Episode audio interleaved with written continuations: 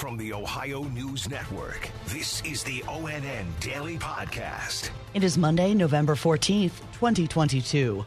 For the Ohio News Network, I'm Kate Burdett. The Lucas County coroner has ruled the shooting death of a man by police on Saturday, a man who allegedly had killed two people earlier, was a homicide. ONN's Kaylee Marintet has more. The man got out of the car but didn't drop the gun, according to police. Get several more crews out here. The guy has a gun and he has it to his head. And after continuing to negotiate with the suspect, officers opened fire. Clear line from the tree. Are you good with that? If he moves back towards Earl, I'll move back away from it.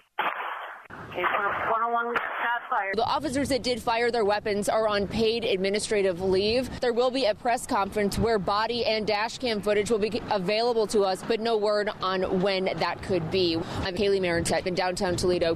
Over the weekend, students gathered in suburban Cleveland to remember a high school junior who was shot and killed in Warren on Friday night.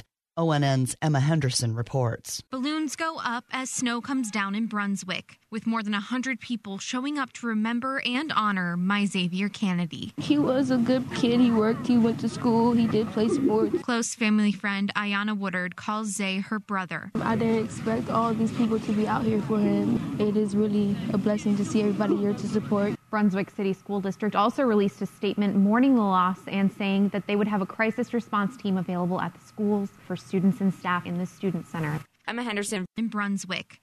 A Central Ohio man was among the six people who died during an air show crash in Texas over the weekend. ONN's Eric Brown has the story. Two World War II era military planes collided Saturday, holding the annual Wings over Dallas Air Show. Officials say around 1:20 p.m., a Boeing B-17 Flying Fortress and a Bell P-53 King Cobra crashed into each other, falling to the ground and sending plumes of black smoke billowing into the sky. Among the crew members aboard the Boeing B 17 was Major Curtis Rowe of Hilliard. Rowe was a member of the Ohio wing of the Civil Air Patrol and was a mechanic for the B 17. The National Transportation Safety Board is investigating the crash. Eric Brown, ONN News. A commercial flight from Cincinnati to Tampa was diverted to Atlanta after a disruptive passenger was seen with a box cutter. ONN's Clay Gordon reports. The Frontier Airlines flight made an unplanned landing at Hartsfield Jackson Atlanta International Airport on Friday night. An unidentified person was taken into custody on the ground there. Authorities later found a second box cutter in the suspect's belongings. The incident did not result in any injuries. Box cutters are prohibited on airplanes. The Transportation Security Administration says it has started an internal review of the incident. I'm Clay Gordon.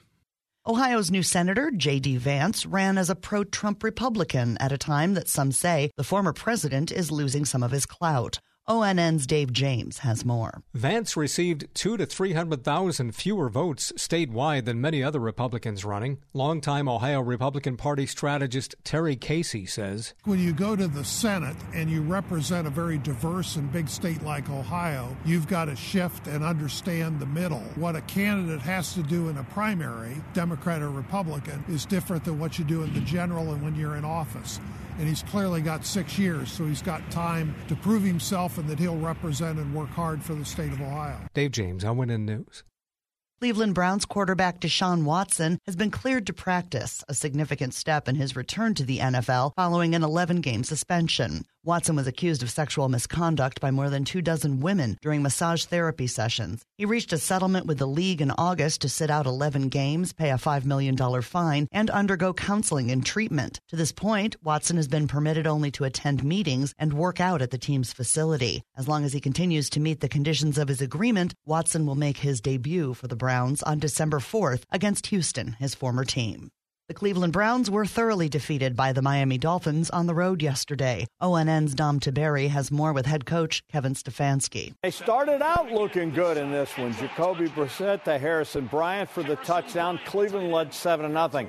But the Dolphins come back, and the Dolphins go on to win 39 to 17. Today was very disappointing for our football team. Um, and uh, we got to look at it and, and, things that need to get fixed need to get fixed. But uh, ultimately, just they beat us. Uh, they beat us uh, in a bunch of areas, coaching included. It's that's a players, coaches. We all uh, own that one. I'm Dom Tiberi. The second ranked Ohio State Buckeyes had no problem with Indiana on Saturday, delivering an impressive 56 14 win. CJ Stroud threw for just under 300 yards and five touchdowns. I'm willing to do anything. Um, I told them before the game, I'm willing to die for this team because it's so special. Like, if it means I got to play with one hand, one foot, whatever the case may be. So I think everybody on this team really wants to, to have each other's back, and we're just hungry for more. This Saturday, the Buckeyes will face Maryland on the road and an iconic Cleveland attraction can be yours. ONN's Tracy Townsend explains. The house used for filming A Christmas Story is on the market. It includes more than just the house. The museum is included in the sale. So if you're not looking to be the new owner, but you want to see the house, there are tours seven days a week. I'm Tracy Townsend.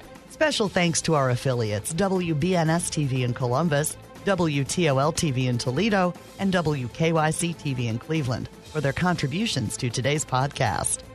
I'm Kate Burdett on the Ohio News Network.